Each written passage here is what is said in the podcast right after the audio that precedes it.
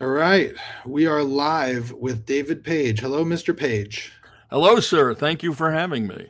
Yeah, well, I appreciate you coming on. Um, I think this is the part where I'm supposed to say subscribe to the podcast, but we'll just say that now and then move on. And uh, I'm really excited to talk to you. And the reason I'm excited to talk to you is because you you uh, you're very fascinating to me for a number of reasons. You've worked in network news. You've worked in a uh, in an area. You know, you I, have I've read about you a little bit. I've heard some of the things that you've done, uh, particularly in Europe and, and working for ABC and NBC. So I definitely have a lot of questions about that. And then Diners, Drives, and Dives is by far my favorite food show of all time. Like when I go travel. What's that? Glad to hear it. Yeah, I when I go travel, well, I left after the eleventh season, so I have no idea what it's like now. Well, well, I'll tell you what. When I when I go traveling now, I if I'm in a new city, I watch YouTube videos of diners, drive-ins, and dives to decide where I'm going to eat. I ate my way through idea. Hawaii, LA, San Francisco multiple times. Um, you know, so uh, I, I, saw that you guys did the Squeeze Inn here where I'm from in Sacramento, which is one of my. I was physically present for that shoot, so it must have been the first year because I didn't go on the road after the first season. Oh. Um, and they they were my understanding is they were in the middle of an uh, an ADA issue, and they actually had to move. Is that correct? They did. So yeah, yeah. shot at the old place. Yeah, that place was so much fun. I I went to the old place, so it's just this little place that had like six yeah. stools people out the back and and uh, well, I, a- I learned I learned a cooking technique there, oh, which is you? melting cheese on top of something by throwing ice cubes into the pan and then putting a dome on it. Yeah. So the steam from the ice is is what um, loosens uh, softens the cheese. I do that with all sorts of things all the time now. Yeah, yeah, the cheese skirt's famous. Yeah, I take my I take my uh my boys there, and uh, that's the end of the day. Once we eat it, yeah, well, we have to take a nap. they have some sort of special big deal drink too. Uh, I don't know Might about it. Been a milk. I don't know. It's been it's been a while. Everything they do is gigantic. I mean, the pit, yeah. the burgers are huge. The tacos are great. It's all just full of grease. And it, the cool thing is, is they took the entrance of the old of the old place and they moved it to the new place. yeah, so Good. you can actually sit within it if you if you choose. So it's it's pretty cool. Um, but yeah, you know, what? talking about you uh, first, I want to get a little bit about your background. Where were you born? Uh, I was born in Queens, New York, Mm-hmm. and my parents moved to Long Island. Notice I'm a Long Islander in that respect because I called it Long Island. and then decided they wanted to raise their kids outside the New York City bubble. So when I was in fourth grade, we moved to a relatively small town in Massachusetts called Greenfield. My father was the dean of the community college there. And I did my growing up uh, 12 miles south of the point at which New Hampshire, Vermont, and Massachusetts come together. It was lovely. Pardon me. Plus, uh, as a teenager, uh, the drinking age was lower in Vermont, and there was no alcohol tax in New Hampshire. So if you wanted to risk your life on the highways, um, everything was where it ought to be. nice, awesome. So, um, and in growing up, did you always want to be involved in TV, or did that come later? You know what's funny? I remember driving in from Long Island to see one of our sets of grandparents, and WNEW radio was on, and they were the big middle of the road radio station of their time. And a noted disc jockey, William B. Williams, was on. And I couldn't have been more than, I don't know, 10 at the time, maybe, yeah, probably 10. And William B. Williams made a joke, and I said to my father, I want to do that. And he said, No, you don't. That's it. He looked down on it. But I retained the broadcasting bug. I actually picked my prep school. I was a day student. Uh, the school was close to where we lived. I picked my prep school, unbeknownst to my parents, because it had a carrier current radio station. And, and, that's why I wanted to go there. And then I, you know, uh, when I was, I don't know, 14 or 15, as every one of my generation in radio and then TV did, I got my my weekend job at the little local radio station in town, where uh, mom and dad had to drive me to and from work. Uh, and then it went from there. Uh, I followed jobs across the country. Did not pay a lot of attention to college, which I probably there's some things I could have learned in college that I didn't. But I ended up chasing radio jobs um, across Oklahoma and then into Kansas. Um, and in Kansas and Wichita, I made the switch to television, became a reporter on a local radio station there, and really looked resplendent in my light blue polyester leisure suit with red counter stitching as I did my stand ups. But don't worry, I had silver platform shoes to match. Um, then I, I, followed some more jobs. Um, I focused in on investigative reporting. Oh, um, oh, what, what, what, what, drove you to that? Woodward and Bernstein. I was of the right age, and, and Watergate had become the thing, and that's what I decided I wanted to do for no good reason other than when I started doing it, um, I loved it. Uh, so I, I, did that at a TV station in uh, Phoenix, and then a TV station in Atlanta, and then a TV station in Houston. And uh, along the way, I had done some freelance producing for NBC, and an opportunity came up, and I was hired to become a producer out of the Chicago Bureau. Mm. which I did for a couple of years. Then they sent me to Europe. And I lived in London, and then I lived in Frankfurt, and then I lived in Budapest, covering Europe, Africa, and the Middle East. And it was the perfect time to be there. In fact, the reason I I was sent to Budapest was to prepare for the obviously upcoming collapse of communism. So I, I got to cover all of the revolutions, some more serious uh, than others. Uh, and I walked through the Berlin Wall the night it opened. I mean, it, it was a remarkable opportunity. Then that's, I came back to the States and show produced. So that's amazing. You know, I often, I'm a big Rocky fan, so I, I wonder how many people give Sylvester Stallone credit for knocking out Ivan Drago and causing that wall to fall you know yes well it was he he well to some extent i'm the reason you saw it i i ran up to the wall as things were going nutty that night with a huge ladder so that my crew could get up to the top of the wall and shoot down. The ladder was immediately wrestled from my grasp once they were up by a bunch of happy Germans who all climbed up to the top of the wall and were dancing around. So I'm the reason you saw those Germans dancing around. Man, that's that's amazing. Did you so I mean you had to know at the time as that was happening that you're you're literally standing in the middle of history. You don't think about that when when it happens. I mean, you got a job to do. You you got time codes to write down as your cameraman is shooting important stuff that you're going to have to cut on deadline. You you you, you do your job. Mm. When you look back and you reflect on that, though, do you do you think, wow? I mean, does that? I mean, is it kind of uh, euphoric a little bit to think that you were part sure? Look, I was very lucky. I got, uh, I mean, more than the Berlin Wall to some extent was was running our coverage in Bucharest of the Romanian Revolution.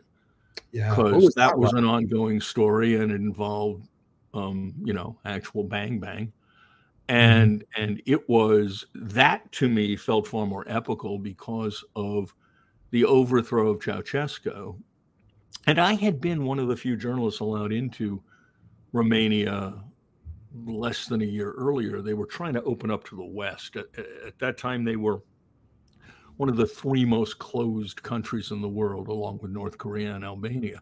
And they were trying to get some positive Western coverage because they thought it was time to be less cloistered. So they invited some journalists in for their annual party conference and put on a big dog and pony show and, you know, took us around and showed us stuff but and boasted that they're the main the big street in Bucharest was a foot or something wider than the Champs Elysees. I mean, it was a very weird time. But I had already been in that country and and seen that it was truly screwed up. I mean, everybody was an informant on everybody just to get enough food or money to stay alive. Mm. Um, and and covering that revolution was uh, that was a big deal. Uh, that was a yeah. big deal.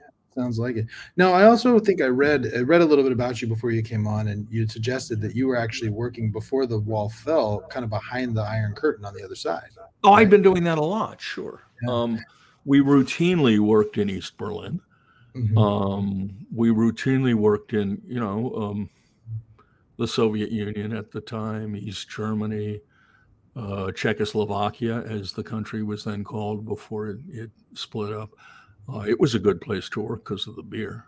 Uh, Budweiser, Budovici, or Pilsner Urquell in your mm-hmm. little refrigerator in your hotel room. Um, yeah, I'd spent a fair amount of time on the other side of the wall, which I describe in terms of Berlin. You know, getting there was like a Smiley movie with the the, the mirror under the car and them pulling out the back seat to make sure no one was being smuggled. Less on the way in than on the way out. Sure. But my description of uh, East Berlin was as you remember in in the Wizard of Oz when it colorizes when it goes from black and white to color. Well, this yeah. is the reverse because it is the same city. They just put a wall through the middle of it, and as you drive in in those days, it's as if all the color was drained out and everything went to black and white. Wow. Yeah. Wow, that's that's amazing. So so has that you know there's um there's a lot of people politically who you know believe that the left has kind of gotten it too progressive. Some would say socialist, some would say communist. These are coming from people I know who, you know, mm-hmm. are very right wing. You've actually lived and seen what communism mm-hmm actually be what socialism communism whatever you want to call it. Yeah but i've also seen social democracies. I mm. you know I, I, spent a lot of time in sweden. Frankly i lived in germany which to some extent is a social democracy. There's a huge difference. And the people who are claiming that we're somehow becoming communist or socialist are full of shit.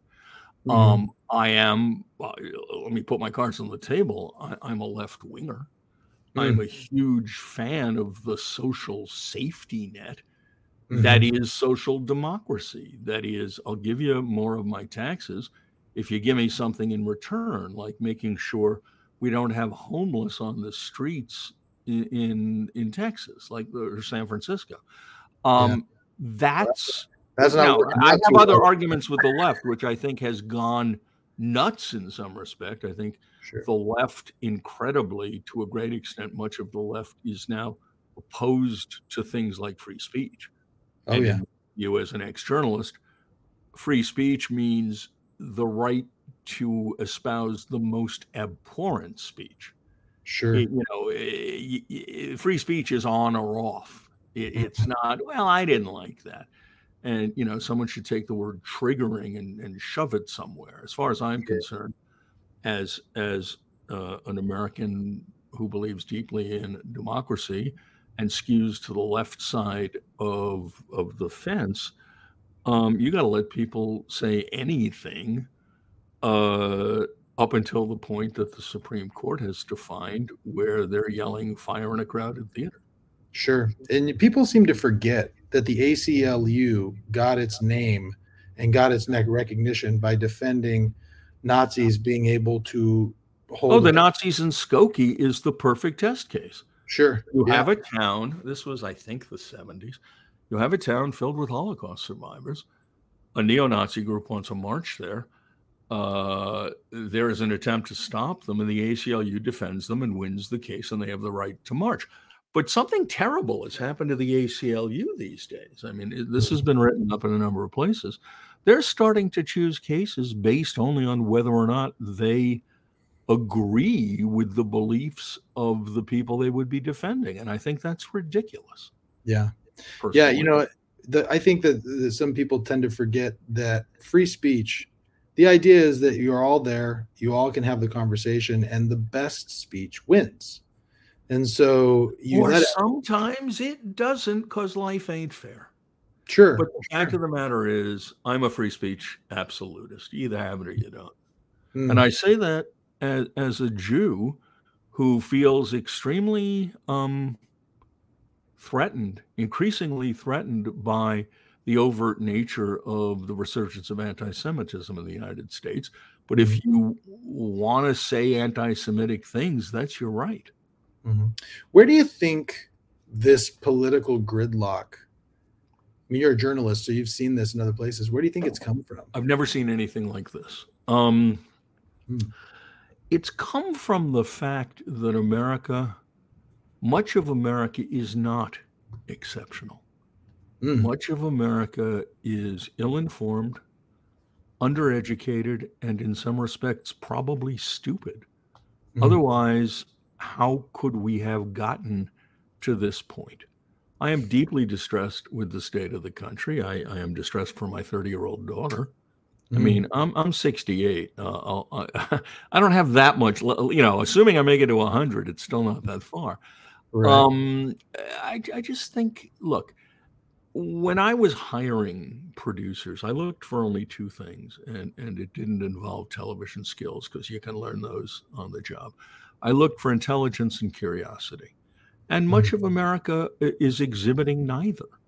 Um, yeah. You know, we have a close family friend who says the most outrageous things. And then I say, how do, how can you, where'd you get that?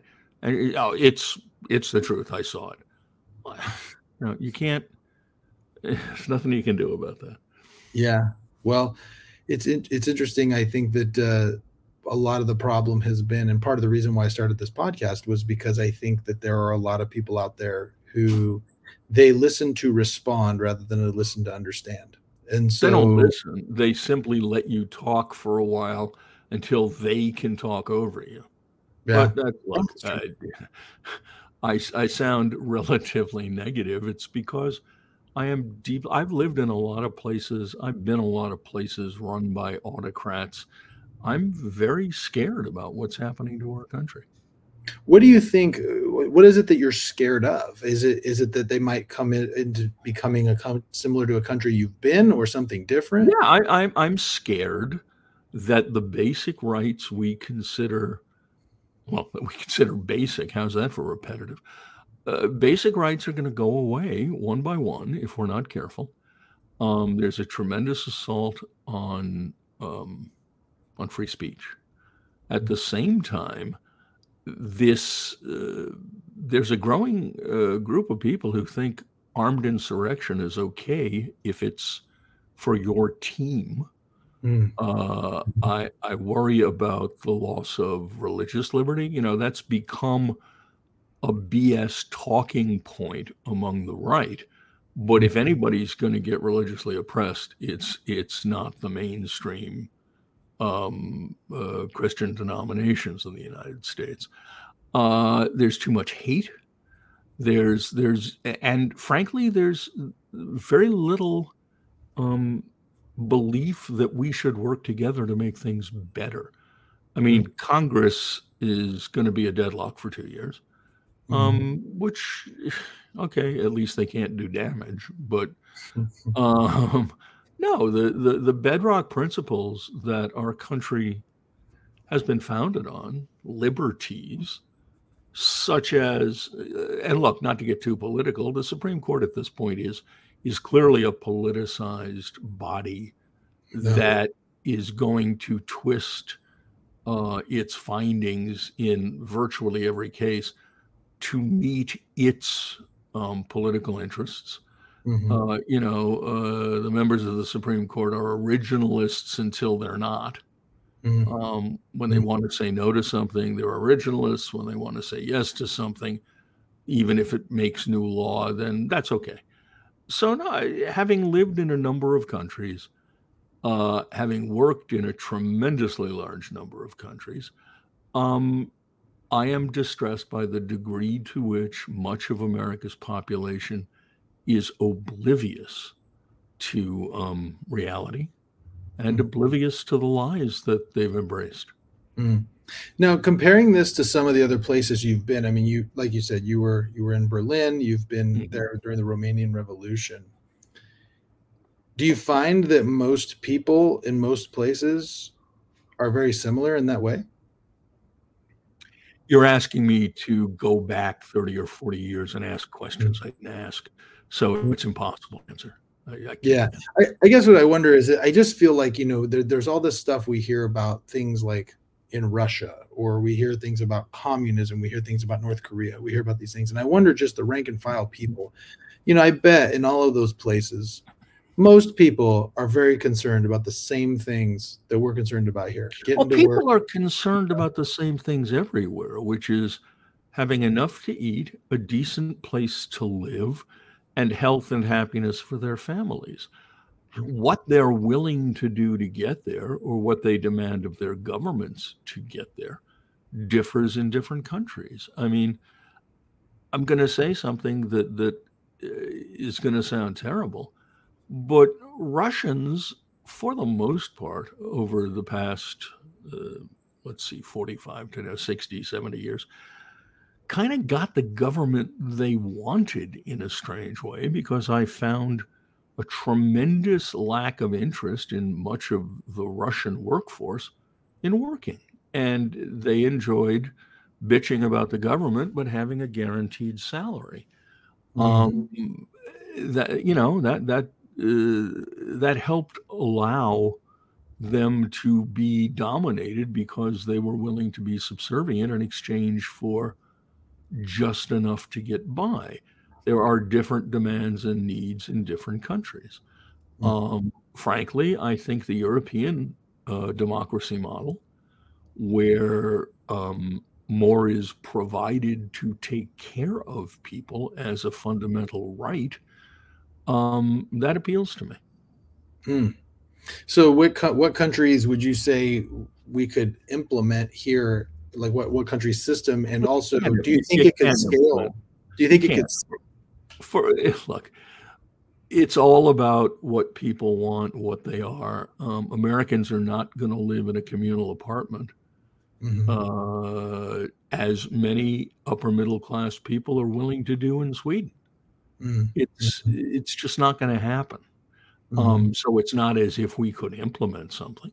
Mm-hmm. Um, I, I'd love to see an end to conversations about doing away with things like Medicare, into mm-hmm. which people pay anyway.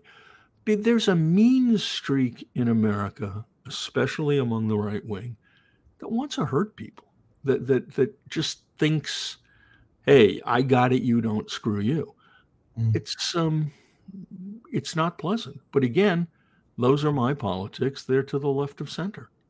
Yeah, you know, I have friends on both sides. I tend to be moderate, though I'd say I probably it's funny, I, am moderate, so nobody likes me, right? All my right winger uh, right wing friends think I'm a liberal, all my liberal friends think I'm too conservative.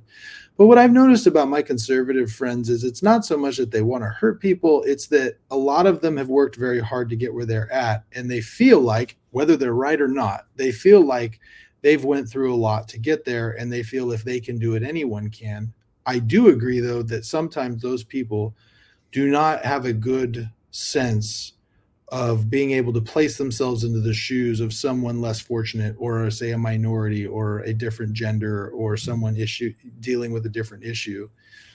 Um, how, how many generations do they after how many generations do they get to forget that their ancestors were immigrants and tell us how awful immigrants are Oh no, I I agree with you. I mean, I agree with you there. You know, See, that's a, that's the thing that I think is is what I'm saying is that they they know their story, and then they, what they'll do a lot of the times, and I think the the left do this too uh, uh, to some uh, extent, is they look at their story and they're the hero of their own story, and so therefore they believe everyone can be the hero of their own story, and if we just stopped coddling them, somehow they would get where they're at, and they forget that they do have some things like I do believe that yeah, there is a there is a privilege to being a white male.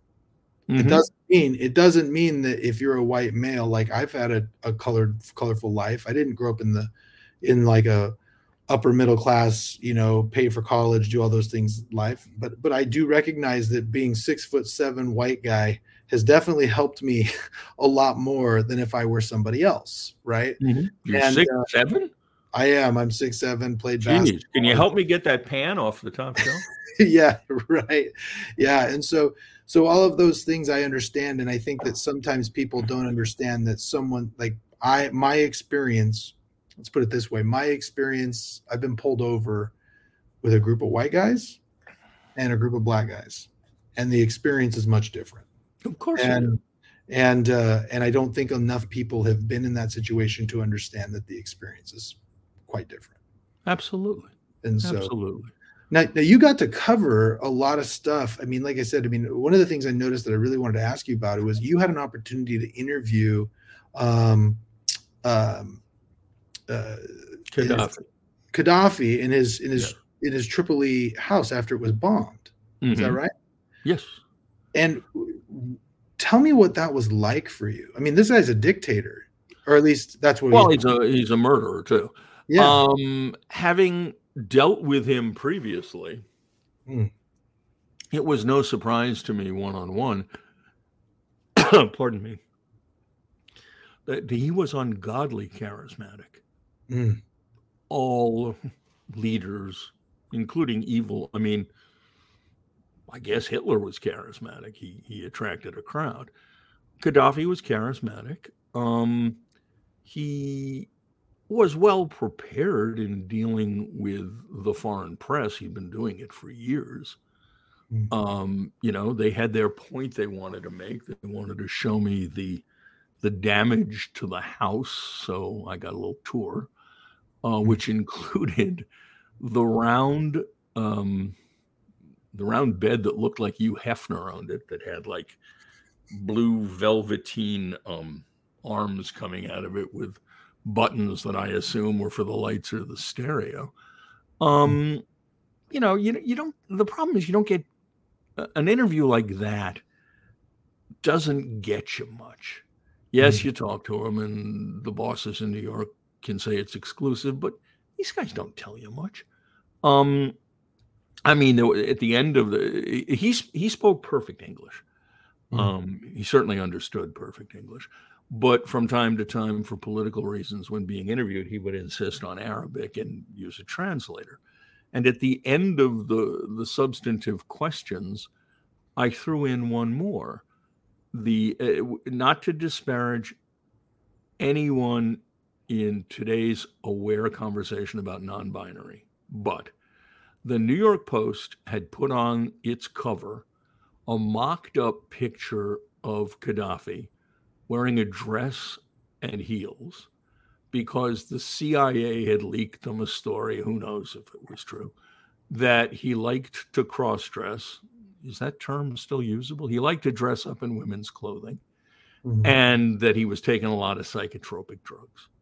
Hmm. So, as my last question, I, I said, um, the New York Post says that you like to wear women's clothing and that you're taking a lot of drugs. Would you like to comment on that? And I looked over at the translator who was not going to translate the question. no, but Gaddafi did speak English and he burst out laughing. Hmm. And then he blamed it all on uh, the Zionists. But hmm. I, I, I, he did crack up over the question. that's uh that's interesting. How did you feel when I there was a pretty graphic YouTube video of his death uh, I don't know if you ever saw it or read about it. Yeah, I saw it. Um, he, wow. I'm about to say something that if it were put on my tombstone for my epitaph, uh, probably wouldn't thrill me. He deserved to die. He was an evil monster who had done horrible things. Mm-hmm. And I was not negatively impacted by his own citizens ripping him to death. Mm-hmm. Um, does that make me cold? I'm sorry. Um, I maintain maintained uh, and whenever I do something journalistic today, I maintain um, an absolute neutrality. But as a human being, I'm Jewish. He was involved in some awful things against Israel and Jews, so screw him. Mm-hmm. that's right. my personal opinion. That that's you know. Yeah. You also had an opportunity to uh, have uh, breakfast in the morning with Yasser Arafat. Yeah, I met Arafat a bunch of times. Um, I mean, again, that's, I met, talk about neutrality as a journalist and its importance. I met both Arafat and I interviewed George Habash, who is about as cold blooded uh, an Arab terrorist has ever walked the face of the earth and whose eyes were the deadest eyes I've ever seen in my life. but that's wow. what you that's what you do when you do it impartially. Mm-hmm. And you leave behind any personal feelings you have. Yeah, we had breakfast with Arafat uh, at three in the morning because that's. Uh, I mean, I, it wasn't me and him right here. It's a long table with a lot of people. Sure. Um, you do that in the middle of the night before you get the middle of the night interview. Um, and uh, you know, back this was before the State Department had accepted the PLO as a government, and while it was still classified as a terrorist organization, and um, they refused to acknowledge the existence of Israel. You couldn't say the word in front of them. And those of us who traveled the Middle East all had a second passport to use only for Israel. So, mm.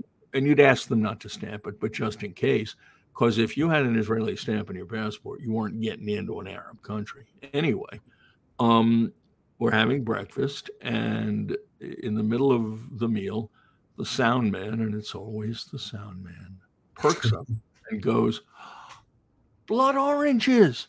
I haven't had one of those since I was in Israel.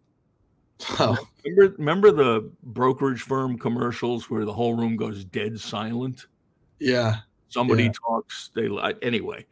The room went completely dead silent instantly for what felt like 12 to 15 days. I suspect it was like three seconds. And then conversation resumed as if he had never said that, and it was not wow. comment on. Yeah, I had a, an interesting situation with Arafat as well. Um, probably before this, I'm not sure. Um, he was in where the hell were we? Where does the blue and white Nile come together? Is that Khartoum? Anyway, uh, I'm, gonna, I'm just going to say yes. I don't know. no, I didn't hadn't been to this country before. I'd been out jogging in the morning by the, it was, you know, one of those things you take note of. Anyway, there was a big anti American demonstration that afternoon in the main square, and Arafat was speaking, and it was getting a little rough. And he noted me. I guess this must have been after breakfast because he saw me in the crowd and he gave me a wink, like to say, it's all for show, relax, which I thought hmm. was hmm. interesting, man. He was a politician. He was a murdering politician, but he was a politician. Who do you? Who is your favorite? Uh, who would you say would have been your favorite interview in your time in network news? Well, I didn't get him. Uh, two different answers here. Mm-hmm. The most important, most remarkable person on the world stage at the time I was covering. Sorry, more coffee. At the time I was covering stuff like this was Mikhail Gorbachev. Oh wow! Who absolutely changed the world was internally disgraced as a result. Um, what he ended communism, Ronald Reagan did not. Um, mm-hmm. I thought he was, uh, of all the people I've seen journalistically, he, he was the one. Now, the most impressive individual interview was a guy named Yuri Hayek who had been the foreign minister of Czechoslovakia during the 1968 Russian invasion of the country. He was in New York at the UN at the time and could have stayed, but he flew back to his country because it was his country and he was going to fight for it. Mm-hmm. Um, by the time I got to know Yuri Hayek uh, in the 80s, he was a dissident and had been for many, many years. He was a member of Charter 77, which was um, the dissidents group. And every year they picked someone else to be their spokesman to be surreptitiously interviewed by visiting Western journalists. And then he would be put in prison or something bad would happen to him or his family. And Yuri Hayek, this little man with Coke bottle glasses, sitting in his old, might have been a house, I'm not sure, or apartment. I remember interviewing him and thinking to myself, I don't have balls like that. Here's a guy who knows that this this goal of his that this one interview will not achieve that what he's doing to get there will cause him personal pain and he still had the guts to do it um, that's pretty damn impressive. That is, man. Who was the guy that uh, if you could or or gal if you could uh, get anybody to interview who would you want Today? yeah Uh, there's I there's there's no one I'm sitting here thinking. I mean, there's a lot of people who died. I would have liked to have interviewed. oh I'd one? have liked to have had a one-on-one with Gorbachev. Mm. I would have liked to have had a one-on-one with Einstein. Mm. Um, I, I would like to have had a one-on-one with Golda Meir. Hmm. Um, you know, I've done a lot of reporting on Israel uh, that are, that at one time got me on their list of assholes Mm. um, because I deeply believe the state of Israel is important and needs to exist. Doesn't mean I have to agree with its government, and doesn't mean that my journalistic pursuits won't expose some some things I don't like about what they do. Mhm. Uh, we did a documentary of which I was not in charge, but I was one of the the producers of a segment in 1987 called Israel: The Six Day War Plus 20 Years. A Dream is Dying, Mhm. and we we dealt pretty heavily with the fact that being forced into an occupation was was ripping at the souls of Israelis. and and so what uh when you say it was ripping at the soul of, of israelis what do you what do you mean by that being an occupying force requires doing things that seem icky Mm. um, ties up a tremendous amount of vitality and energy on the Mhm. part of the populace fighting about it Mhm. and um, unfortunately uh, look my my view on this is that arafat had a chance to make peace and blew it um, you now have a situation that has led to this ultra right wing Israeli government led by a prime minister who's under indictment. Uh, this is not going to be a good thing. On the other hand, reading one more story about um,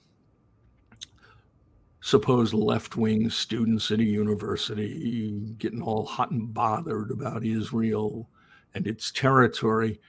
I thought to myself, why don't they get hot and bothered about the half of Mexico we took away from them in 1840 something? Mhm. um, or or the entire continent that we stole from Native Americans, whom upon whom we then fo- uh, foisted a genocide, or uh, or Strasbourg, France, which was once Germany. Should they give that back? I mean, there, there's a point in history where things that were decided by conflict a fait accompli, unless you're Israel, and then the world beats you up because it's fun. right well um where's a what do you think is your favorite place that you um that you were able to you know i guess perform the news Uh, anywhere along the coast of uh, of Spain. oh Spain's really my favorite European country. My wife and I just visited a couple of years ago. Um, it's an extraordinary country. It's an extraordinary cuisine. It's amazing weather. Most Americans don't know it exists. So yeah, you, you put me down. Not not Marbella, which is a uh, a tourist trap, but any place else, Valencia, just someplace on the water in Spain. I'm a happy guy. One uh, real quick, we're going to go into food and talk about uh, some of the things you've done since leaving Network News. But I, re- I read somewhere that you said that you left Network News with your wife, who I know also worked for NBC. And you said that uh, Network News was no longer what you viewed it as.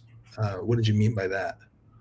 Well, the network news that I fell in love with was, among other things, not beholden to make a profit.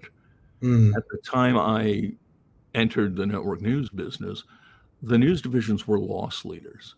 Um, nobody gave a damn about what they made. When all three networks were bought up by conglomerates, that changed, and the way in which we covered the news changed, and grabbing viewers became far more important. And uh, the amount of time available to spend. I mean, I once went to Ethiopia for I don't know a week, ten days, traveling all over the country with a crew and correspondent, just trying to figure out what story was there one year after the famine. So we spent anywhere between sixty and hundred thousand dollars on that story, and then turned out a pretty damn good four-minute story for nightly news. No one is spending money like that today. Uh, secondarily, um, I was line producer Good Morning America. That means subject of the EP. One week out of three, it was my show. Um, and the EP came to me and said they're going to have a million dollar winner on The Millionaire tonight. That was when it was still hot. Uh, you need to put him in the first half hour tomorrow. Now, the first half hour is news. The Millionaire is not news. At mm-hmm. that point, I realized that definitions had changed. Let me make one thing perfectly clear, however, he said, doing his best, Richard Nixon. I do not believe that major network news is um, skewed on purpose mm. or it does bad things on purpose. I still think all three networks, well, four include CNN, I won't include Fox, um, that the intent is to tell the truth as best they can um, partially because of financial reasons, partially because they're more interested in attracting viewers than before. There's a much higher level of ineptitude now, and a lot of stupid stuff gets on the air. I throw shoes at the screen every night just for grammatical reasons. Um, so no, it's not. It's it's not the network news that that I enjoyed being part of, but it's not. They're not the monsters. They're not evil. They're not trying to skew an agenda. But do you think that it ultimately is?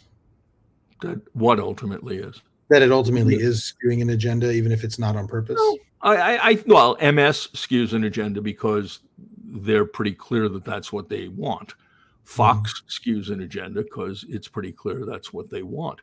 I think the main, the three, well, CNN's a funny one because under Zucker, I do think they had moved to a pretty partisan left wing position. I think Chris Licht, who was once my intern, uh, is trying to bring them back to the center. But I think the three main uh, news operations, CBS, NBC, and ABC, are trying hard not to present an agenda.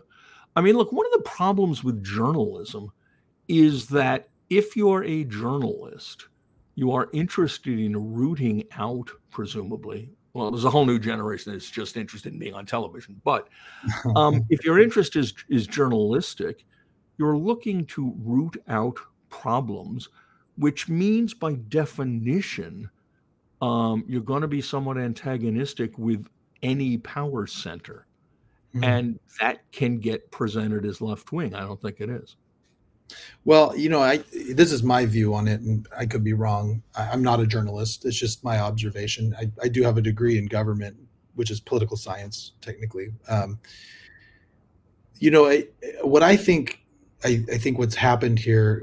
I agree with you a little bit, and I don't well, I don't know if I would say that they're not skewing it on purpose. I don't think they're skewing it strictly because of political reasons. Like, I don't think that there's someone there who's just part of the left wing agenda at MSNBC going, we're going to make sure that we just propagandize everybody to the left. And I don't think there's somebody on, well, maybe there, I don't know, maybe there is somebody at, at Fox News going, we're going to skew all this to the right. I think what happened was Fox News figured out that if they do that, they're going to get a lot of viewers Mm-hmm. And then all of a sudden, MSNBC and CNN said, "Well, we they've cornered the market right, on that." But right you're there. talking about cable, which is not the big three news operations. That ah, okay. So you're talking about the network. I'm talking about broadcast: ABC, broadcast. CBS, NBC. Yeah. Cable's a different world, and it's the Wild West. And I hope CNN comes back to its objectivity. But no, I'm not going to argue with you that MSNBC isn't left wing. Yeah. Uh, Fox is certainly right wing. Mm-hmm. Oh no, I agree. And and people who sit there and say that that, that it's not, I, I, think that they're just they're just being disingenuous. Mm-hmm. You know, I mean, it really is. As far as the networks, ABC, NBC, CBS, uh, yeah, you know, I think that I think you're probably right in that way that they're they're legitimate. Which doesn't mean that they don't accidentally do a lot of stupid shit. Oh yeah, sure, sure. So Oh, um, and the one the one place that I do think um bias crept through recently um was in the failure of any network to do after the Supreme Court um, killed Roe versus Wade, nobody gave um, anti-abortion activists a a reasonable piece of time to revel in their success. I think this was such an emotional item for so many people, myself included, that I think the network newscasts probably unintentionally um, went with the isn't this a shame? and the folks who uh, got rid of it are evil. Whereas there was a very leg- uh, look i'm i'm so pro abortion rights uh, i can't quantify it but i mm-hmm. do think that somebody should have done a piece giving the activists who had worked for 50 years to to get this change to give them their due and let them say, we did this, we worked hard for it, we're going to revel in it, we think it's a good thing. You know, I think this is my personal opinion on this. I think that when when this uh, case came through, um, I think that everybody focused on the wrong thing, and and what I mean by that, I think uh, what I mean by that is you mentioned how politicized the judiciary has come has become. Mm-hmm how activist the jury the uh, judiciary has become and i do believe that as well whether the whether it skews left whether it skews right whether it's in the middle it is i mean in fact uh, i can't remember his name i think it was uh, ben sasse when justice kavanaugh was being uh, before all of the stuff with the sexual mm-hmm. assault he said he goes you know i have to apologize to you justice kavanaugh this should not be that big of a deal and he's like, but the reason it's such a big deal is because the the the Congress does not pass specific laws. They put, they do things that are vague. Then policymakers come in and do the interpretation, and then we leave you the job of interpreting this in a way. so what, what what the court has clearly said to the congressional branch is, if you want something to happen, pass the damn law. And part of me says that's great. Yeah. Part of me says three members of that court took an oath to tell the truth and then lied about their position on Roe versus Wade. Did they say? Well, that's they lied. They said it's uh, the the the phrase was it's decided law. Mm. Now, uh, you want to talk about nuance and implication? Fine. Yeah, you're talking. They you're talking made it very clear that. that they weren't going to screw with Roe versus Wade, and then they did. Now, by the way, you know, Roe versus Wade has had problems from the beginning. Yeah. Um, uh, Ginsburg, uh, Ruth Bader Ginsburg said she was not thrilled with the basis on which it was initially decided. Sure. Uh, I mean, that court kind of created a right of privacy. On the right. other hand, after 50 years as the law of the land, eh, you don't go in and just throw it out. Well, you know, it's interesting. Like I said, as a as an attorney, this is something that for me has been. Uh, I've had a lot of discussions about this because you're right. Roe v. Wade, it was very loose. The the the judicial reasoning, the logical reasoning based on the law was pretty loose. Like coming up with a due process argument that was probably almost certainly not intended by the 14th amendment when it was created was was quite a it was a novel approach that i don't think had a strong basis in law. That doesn't mean that i don't agree that there should be some sort of right to an abortion. I'm just saying that you know legally it was pretty loose. And well so, there, there was another element of roe v. Wade that nobody has talked about. I, I, addressed it in a documentary I did with Maria Shriver uh, many mm. years ago. Viability. You know, Roe, Roe v. Wade uses the viability standard as the cutoff. Right. Well, uh, the advances in medical technology are moving viability earlier and earlier.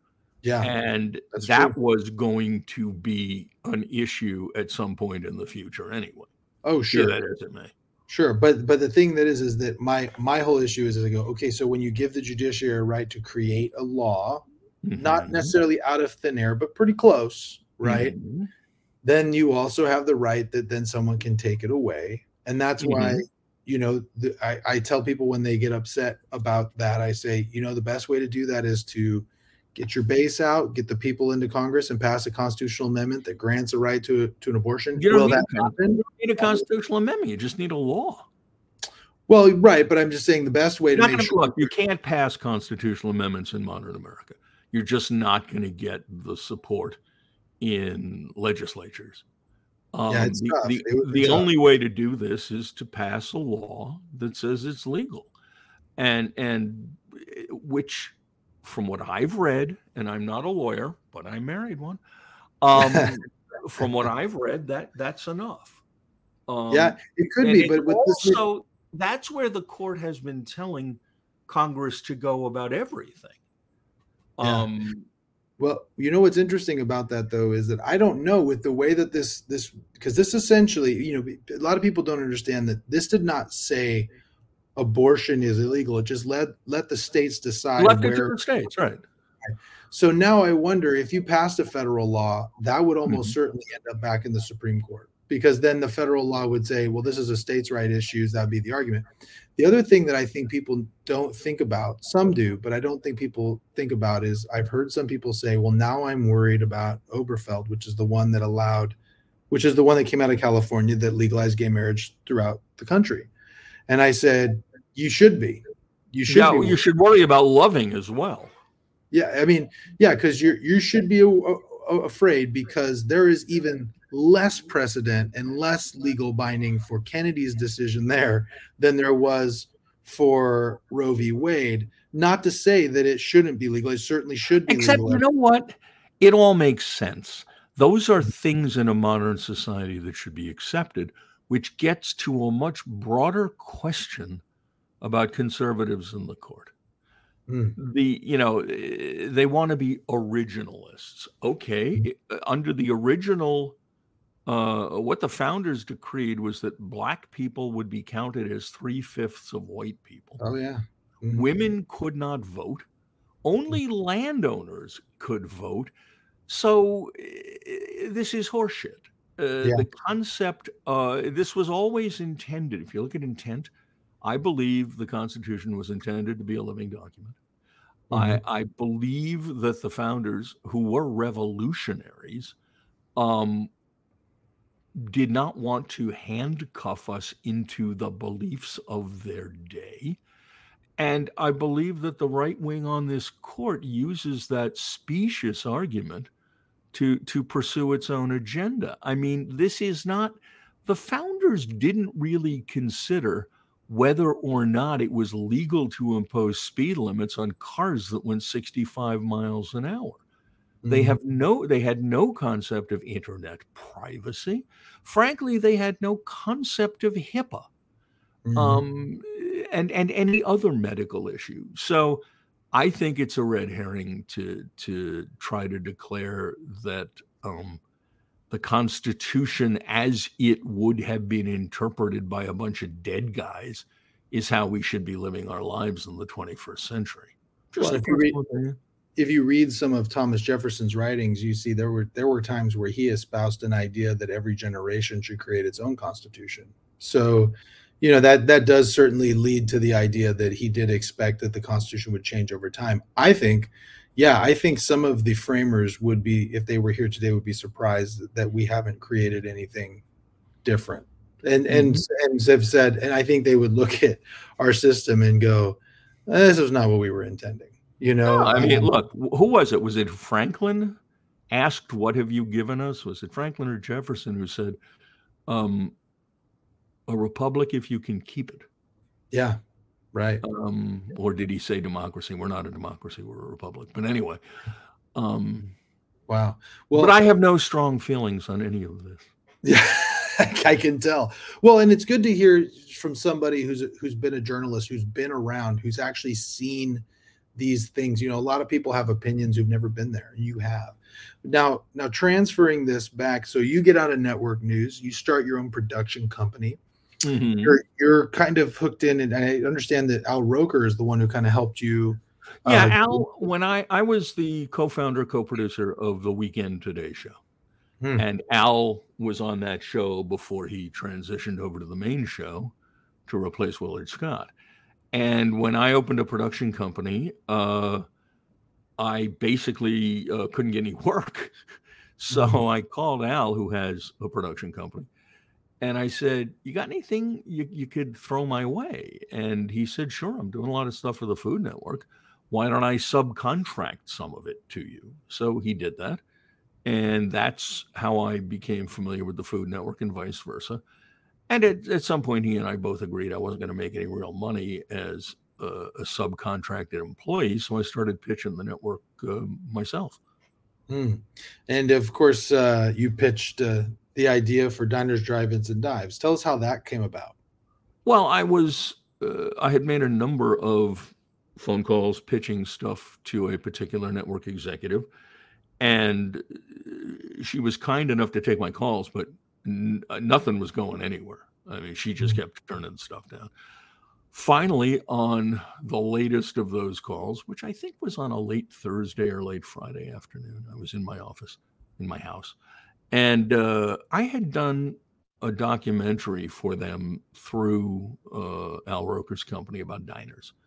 And finally, in frustration, as she turned down yet another of my pitches, she said, Don't you have anything else about diners?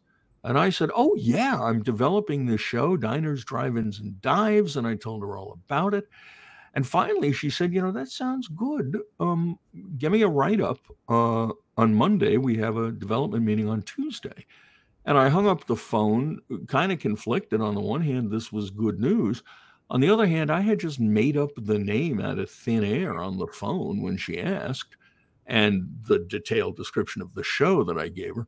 So now I had, you know, a weekend to call around the country and try to come up with enough uh, bookings and such to to fill a proposal.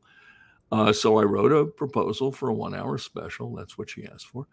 Uh, sent it in. She got it Monday. Shortly thereafter, they commissioned um, a special, which uh, did far better than they expected which, which resulted in something unusual. They, they had not, to the best of my knowledge, considered this as a series. They Al, uh, uh, I'm sorry, Guy had won the uh, Food Network Star Contest, the second one. And back then, they actually thought this contest was going to develop their future stars. It turned out he's the only one who ever made it, but um, they wanted to keep him visible to the public while they developed a primetime show for him. And they had asked a couple of big boy production companies to, to come up with proposals. But um, after our special did well, uh, they looked at those big boy proposals and didn't like them. So mm-hmm. they kind of took a risk on this little guy who was at that time out in Minneapolis and said, Why don't you do a short season of diners for us? Mm-hmm. And uh, we did, and and within a few episodes, it was clear this was a hit. But they warned me. They said, "Look, uh, this may have a year or two in it, but it's not going to have legs because there just aren't enough restaurants." Oh, and uh, there are plenty. I, I, I left after season eleven. They're now in season forty something, so there might have been enough restaurants. Yeah, yeah. This is America. There's a restaurant everywhere. When I was in I was in Italy one time, and uh, I I sat down next to this German couple, and it was the it was really funny. I I was actually really surprised talking about food, how different Europeans look at it, particularly Italians, because we I sat down there and in sitting down, I spent about three hours talking to this German couple. Mm-hmm. I mean, they just sat there all day drinking wine, eating eating great food, mm-hmm. and talking. And I remember him saying to me, he goes, "You're from America?" And I said, "Yeah." And he goes, I would love to go to America. And I said, What do you think you would do if you came to America? And he goes, I would eat Whoppers for every meal. And I said, Are you serious? And he goes, Yeah. And I go, Is that what you think of our country? He goes, Wasn't that true? Don't you have a, a fast food restaurant on every corner? And I said, No, right? I mean, I was like 23, 24 at the time. That is the impression. Yeah. And so then, but then I fly in, I fly back. My dad picks us up We drive back, and I look at it, and I was like, you know what? He's not far off. There No, really is. Yeah, there's a restaurant on every corner. So doesn't surprise me they've gotten to, to 40. So now, now, uh, tell me what is your so so guy is a relatively unknown when you bring him in. Mhm. Was it? Did you know pretty quickly that you really had a, a, a pretty good host here? Well, when they first told me he was going to be the host, I didn't know who he was. Hmm. So I Googled him and I saw this cartoon. I mean, it was really him, but it looked like a cartoon to me. And I thought, I'm screwed. so then we went out to shoot the pilot. And it was obvious very quickly that, that he was lightning in a bottle. He didn't Mhm. know anything about television. He frankly didn't know all that much about diners. He's a California guy, and to him, a diner was just a greasy spoon serving hamburgers Mhm. but a he had more natural talent natural talent for television than anyone else i've met Hmm. and b he picked this stuff up very quickly and c at the time he was coachable i could Hmm. teach him and this this sounds arrogant i don't mean it to but i could teach him how to do tv the right way Hmm. and um you know very quickly it was clear that that he he was going to work Yeah, he seems every time he goes in. I've watched. I have watched a ton of diners, drive-ins, and dives. It is not great for my diet, but when I, um, uh, whenever he goes in there, it seems like he becomes buddies with people just right off the gate.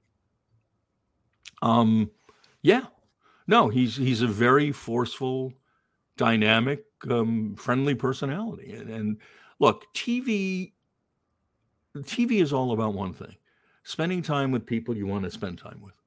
That's Mhm. why um, Tom Selleck's a big star. That Mhm. that's why. Um, oh, what's her name? She's great. Now I'll forget her name. The the woman who was in Cagney and Lacey. Uh, she's been in a million uh, TV shows because you want to hang out with her. It's Mhm. only about feeling comfortable with the person you're with. If, if you have that, I can make you great. If you Mhm. don't, I can't make you good.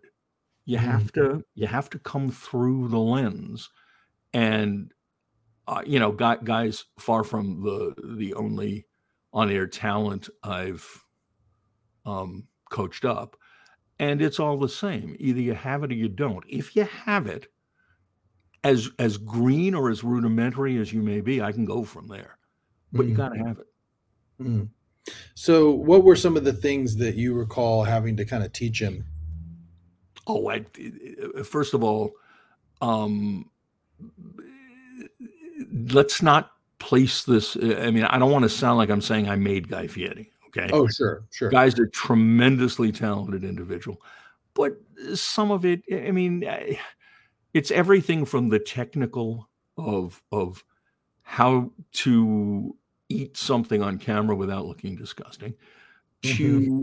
how to interact with someone in a way that is natural but still encompasses the the shot that you need to Mm. how to read a script that's Mm. in some respects the most important because narrating for television is like music it's all about using the the the melody of your words to convey your story correctly but let me be clear um i didn't make guy i helped guy maximize his potential Yeah.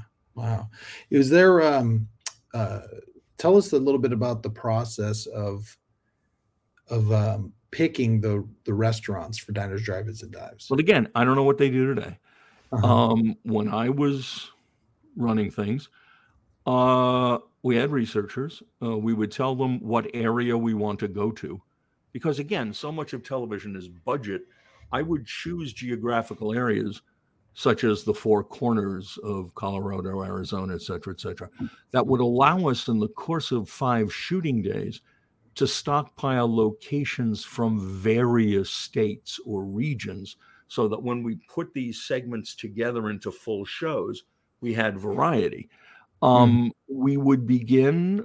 Um, the internet was not as significant then as it is now, though it was significant.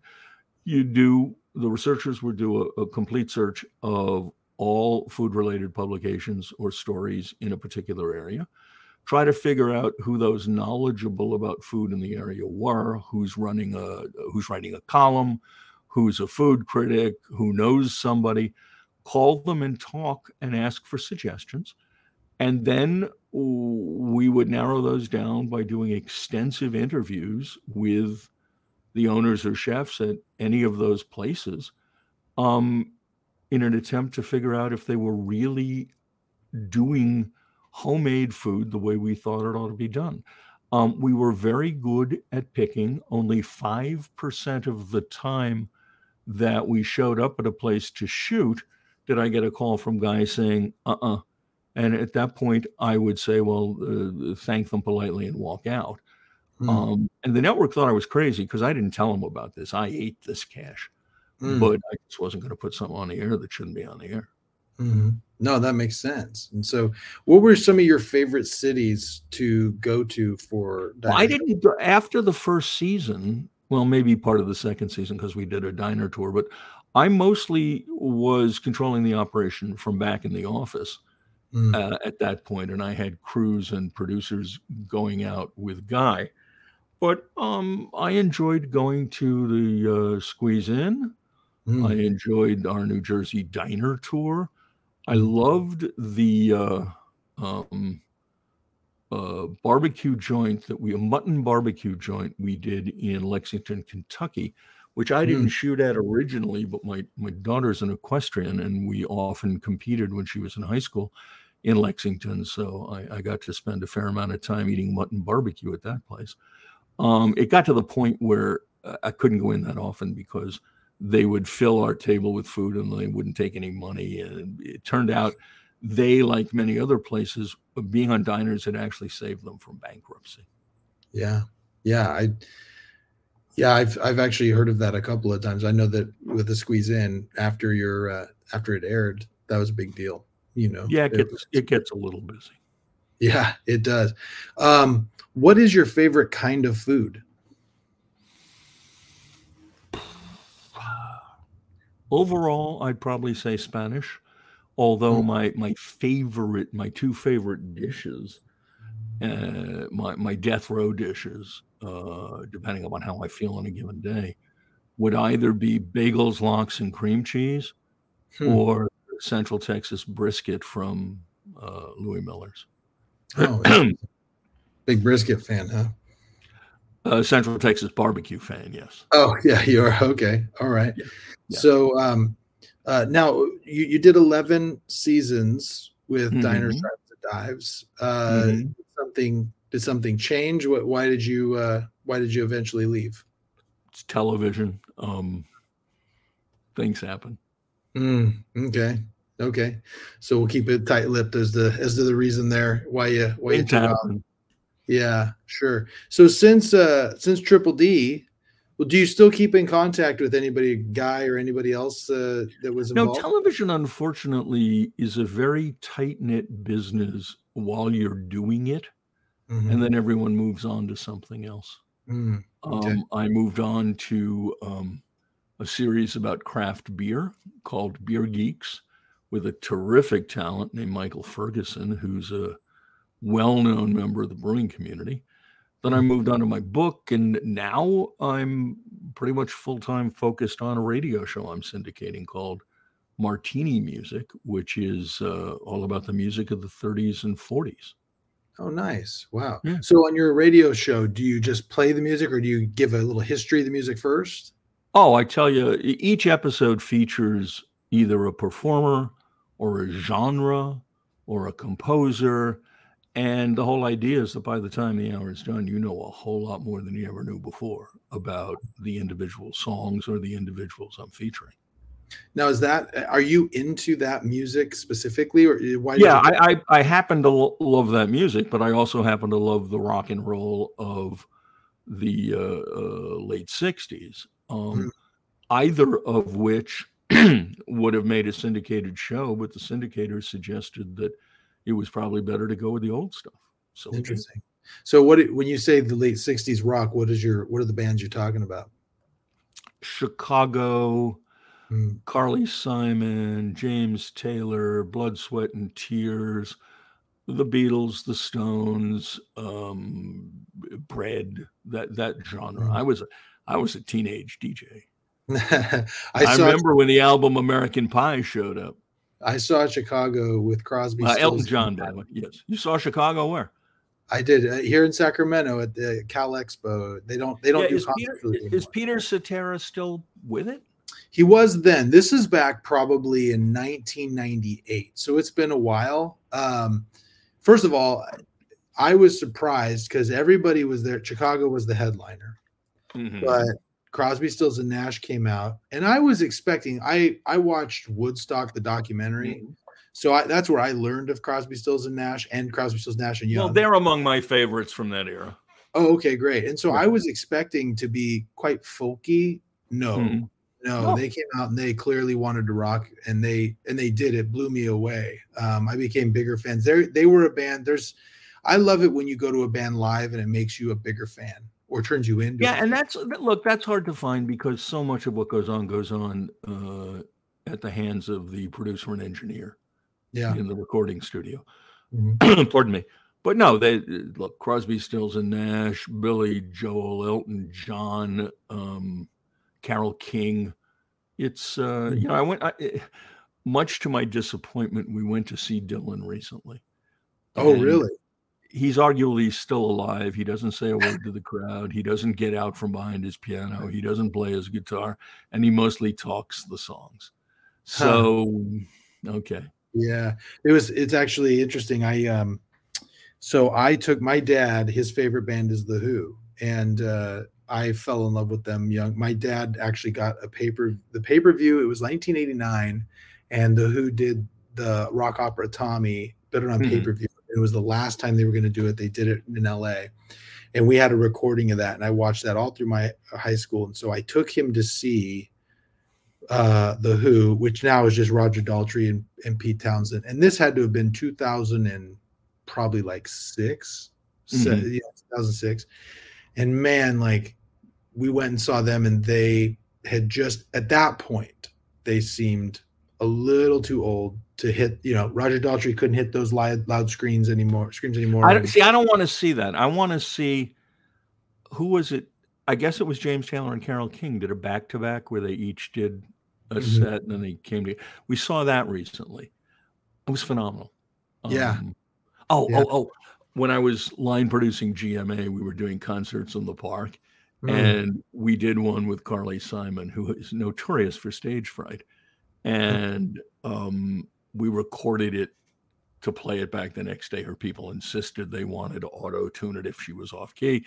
Anyway, she's walking back from the stage, and I'm coming out of the control room trailer, and I say to her, um, Miss Simon, that was absolutely fantastic. And she looks at me, she goes, Well, I'm glad someone thinks so.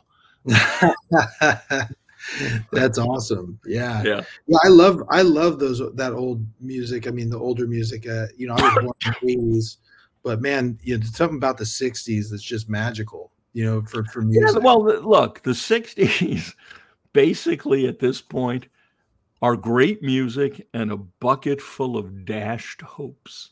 Yeah. you know, it's it's funny. I I wonder if my so my son is a he plays guitar. He's a Mhm. he he uh, sings. He wants to be a rock star. He's in Mhm. a choir. I mean, he's very talented. And so I make a point. All my kids, I got four, and all of my kids and I, um, uh, I make them listen to '80s music and some '90s, but main '80s. And I Mhm. took him. Um, you know, I, I've taken him to uh, some of those old old bands, um, and then some of the '90s ones too. We just recently saw Green Day and Weezer and um, and uh, Fall Out Boy, and it's just it's cool to watch your kids fall in love with the music that you fell in love with. Yeah, know? but you know what? If he's a guitar player, play him some Django Reinhardt. Oh yeah, yeah, he's getting into all of that stuff. I yeah, mean, play he's him some Django Reinhardt. Play yeah, him some of the old stuff. Come on, get in there. I will. I will definitely. Well, um, so you have a book, Food Americana. I picked Yeah, up a copy. buy it. I had to put my daughter through grad school for God's sake. what is she trying to get a gra- uh, graduate degree in? My daughter went straight through at Columbia, got Hmm. her MFA in poetry. Wow. Um, we can't figure out how to open a poetry store. So she is vice president for, for online marketing at a company that sells crystals and uh, precious gems while she writes poetry at home, Nice. some of which will soon be published, I suspect, because she's really good. Oh, that's good. That's good. Yeah. Well, your book, Food Americana. So Yes.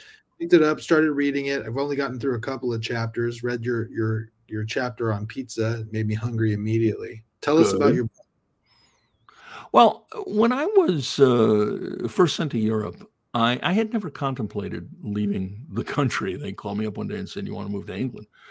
Uh, so I found myself woefully unprepared uh, when I started traveling Europe, Africa, and the Middle East. I was going to country after country that I basically knew nothing about.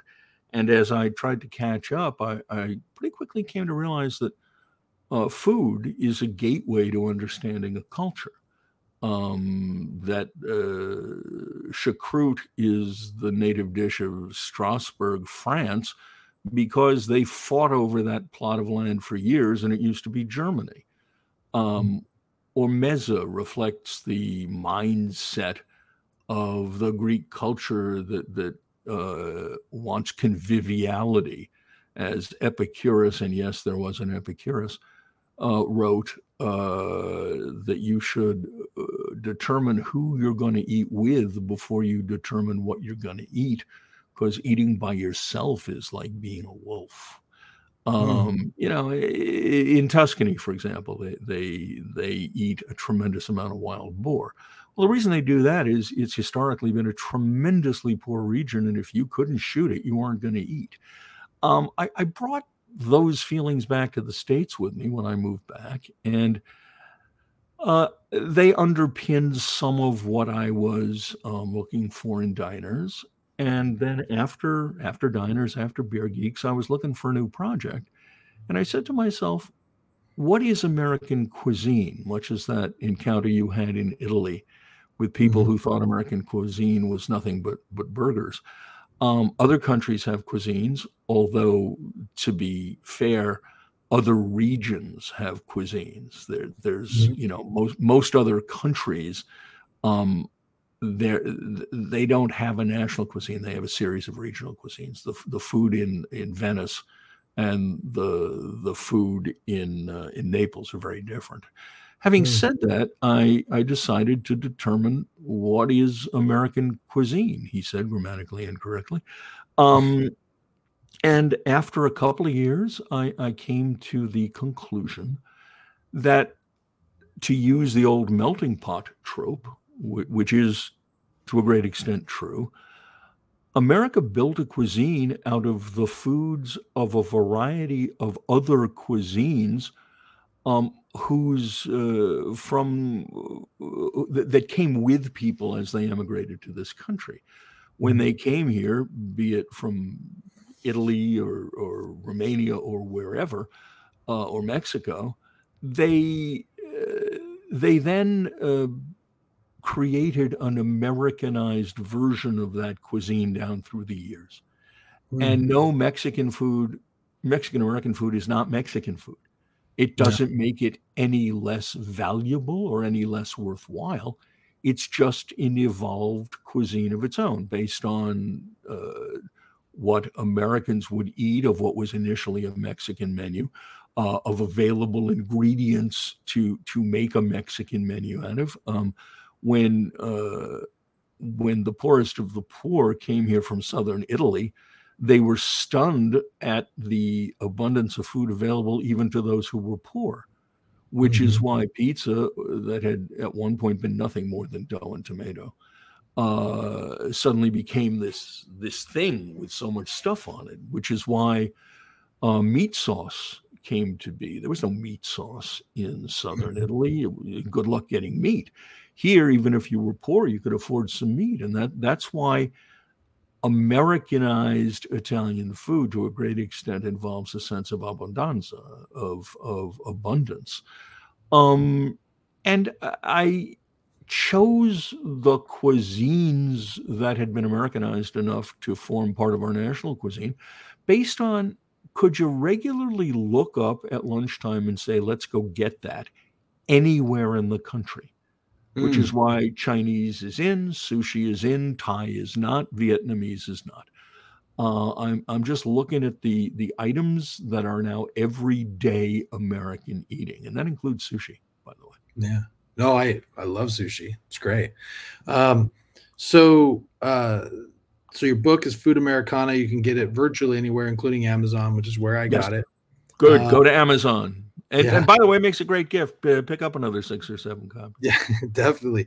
Uh, question I ask everybody, you and, and this is I think good. You've had a very a, a strong career in television, in network news, in Food Network. You've written a, written a book. You're doing a radio show. Mhm. Um, what would you say in uh, your 68 years would you be your your greatest success? Oh, diners certainly creating diners. Yeah, no, that that that uh, at the risk of sounding um, self-congratulatory, that's pretty much the biggest hit that network ever had. Um, Yeah. and to some extent, it redefined how you how you do food TV. So no, that that clearly that was my biggest success. I I agree. I, I don't know anybody who hasn't seen it. I mean, everybody has seen it. Everybody, uh, you know, if you turn on a, a show, if I have people over and I turn on a show, they all want to watch it. Nobody's bored by it, and uh, and there's always a great meal on it. You look at. There have been times I've looked at it and go, I think I could make that. You know well, I mean? you understand, at least when I was doing the show, every step and every ingredient was shown on TV.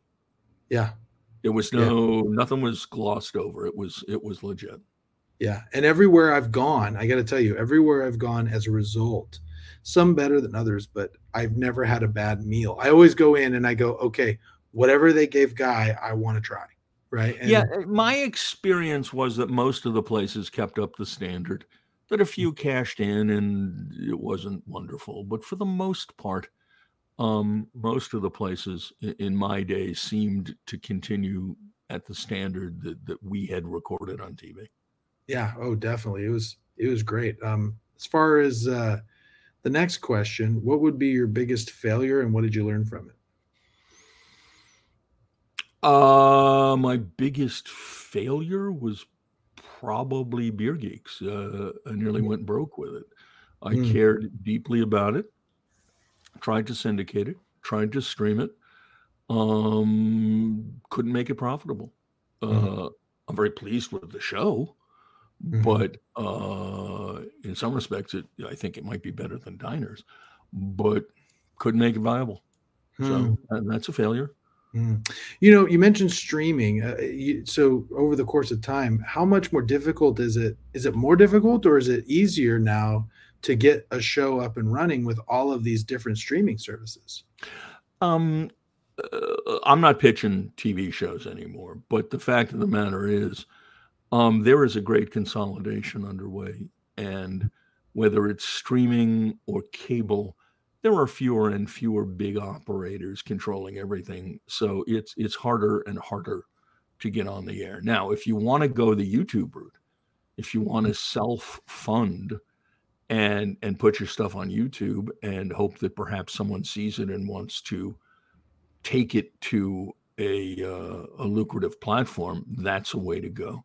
But Discovery, for example, uh, you know they bought Scripps, which is food, and HGTV, and they have done away with the industry standard practice. It used to be that if someone took a show from you, they paid the production costs up front. Discovery won't do it. All they do now is set you up with a preferred lender to loan you the money at I don't know what the interest rate is. Um, It's it's become harder and harder for the little guy to to play in the big sandbox. Wow. Hmm. Um, so at some point, everybody passes away. Everybody has, uh, you know, they have a funeral. We hope, Mhm. and uh, someone gives a eulogy. What's the one thing that you would like to be said in your eulogy? He tried to be decent. Hmm. It's important. I think it's important to add that he tried because we all have our our faults. all We have our moments, we have our ups, we have our downs. Um, I'm very fa- uh, proud of the fact that when I had diners, we would hear from a lot of people who wanted like an autograph or something for a terminally ill child or, or other relative, um, I would book those people and send them to a shoot to see Guy. Mm. I wouldn't just send them an autograph. So, mm. you know, that's that's as good as I've tried to be. And I've had my less than good moments. Sure. Well, we all have. You know, I that's another thing that I find really interesting. We had talked, and just to kind of wrap this up, we talked about the left and the right and the and the free speech issues. One of the things that I've I'm concerned about often is uh, this concept of uh, of people being quote unquote canceled, because I, I just I think about some of the things I've done in my life. I think about some of the things that I'm not proud of. Thank thank God I was going through high school before the internet. You know, I mean, yeah um, I, you know, if, if YouTube were around when I was 15, 16 years old, I would probably have may not have there been. Should, there should be a rule that nothing you did before you were 18 can count against you. you're, you're right. You're now, right. when a grown up Mel Gibson calls a female police officer sugar tits and claims that the Jews run the world, I'm okay not watching his movies. Sure. Well, but, yeah, yeah, but I'm talking about when they're going back, you know, 10, 15 years yeah, ago. Yeah, before 18, let's just assume you were stupid. Sure. Okay? And there just, should be a stupid exemption for everything before the age of 18. It's that yeah, simple. I, I think I I think my point, I guess, of what I'm trying to say is, is sometimes I think about if the worst thing I ever said or the worst thing I ever did was posted for the whole world to see. Oh. I would I would hope that people would have a little bit of mercy. And so I try to give try to give that same mercy. Now there are some people out there, the Harvey Weinsteins of the world get exactly what they need. They're exactly what they deserve, mm-hmm. you know. Um, but there are some people out there that you know they say something bad, they say something wrong, and I and and they deserve to you know feel bad about it. But man, you know, but see that that opens up a whole other conversation that I, I fear we don't have time for since wow we've been on for a while. Um, how do you separate the artist from the art? That is, I mean, uh, Bill yeah. Cosby, in my opinion, a disgusting criminal, despite what the appeals court may have said, still is one of the um, most important comedians in the history of the genre. Do you mm-hmm. forget that? Do you ignore it? What do you do? Harvey a, that, is that is a great co- question, and that is a conversation that I've had offline many times because, yeah, you know, you, you can't forget all of the things that he did. You know, he had in his show, he had therapists and people on there to assure that not one single negative mm-hmm. uh, negative picture of black culture was put on his on his show. Mm-hmm. I mean, that's a level of care that none to that day at that point had had. He was the first person to paint do a cartoon with the proper proportions for, mm-hmm. for black. No, characters. it's and, and on the other hand, um, but he also rapes. A rapist. uh, it's like, oh, what, uh, what's his name? Polanski. Oh yeah, Rose. pardon me. Was Rosemary's Baby a lousy movie? No, it's a great movie. Is he a rapist? Yes. Um, yeah. You know. Yeah. Um, that's eh, that's so that's so hard. One of my favorite movies of all time is Pulp Fiction, made by Miramax. So it's just well, like there you uh, go. You know, and he and Quentin Tarantino is one of my favorite directors of all time, and Harvey Weinstein was very instrumental in getting Quentin Tarantino where he is today. And you know it's it's a tough one because yeah i love i love art i love the movies i love music and then man some of those people are real bad hey, you know? Eric clapton is an extraordinary guitarist. Mm-hmm. he's also kind of a fascist mm-hmm. if if if you listen to him. He's a racist. Um you know anyway that's a whole other conversation. It, it is. Well well listen um Mr. Page, I have really enjoyed talking to you. It's been really fascinating getting to know you. Um, and so, uh, is there anything else that you think it's important for us to know about David Page? Important to know about David Page? Um, I just want to be creative. That's it. Other people say at my age, why don't you retire? Why don't you go fishing? Why don't you play golf? My hobbies have always been the sorts of things I, I do for work. So there you go. And you know that old adage: if you if you do what if you work or if you're doing what you love, you never work a day in your life. Right? Correct. So awesome. Correct. Well, thank you, Mr. Page, for coming on. Uh, if you've made it through the the entire hour and a half here, please subscribe and uh, and you know let's uh let's when you when you get uh, your next project going as the syndication goes on, let's have you on again. I'd love to talk to I'd you. I'd love to do. One of the nice things about journalism is you get to meet cool people. So let's stay in touch. Yeah. And thank you very much for inviting me on. Yeah, absolutely. All right. We'll we'll talk to you next time. Take care.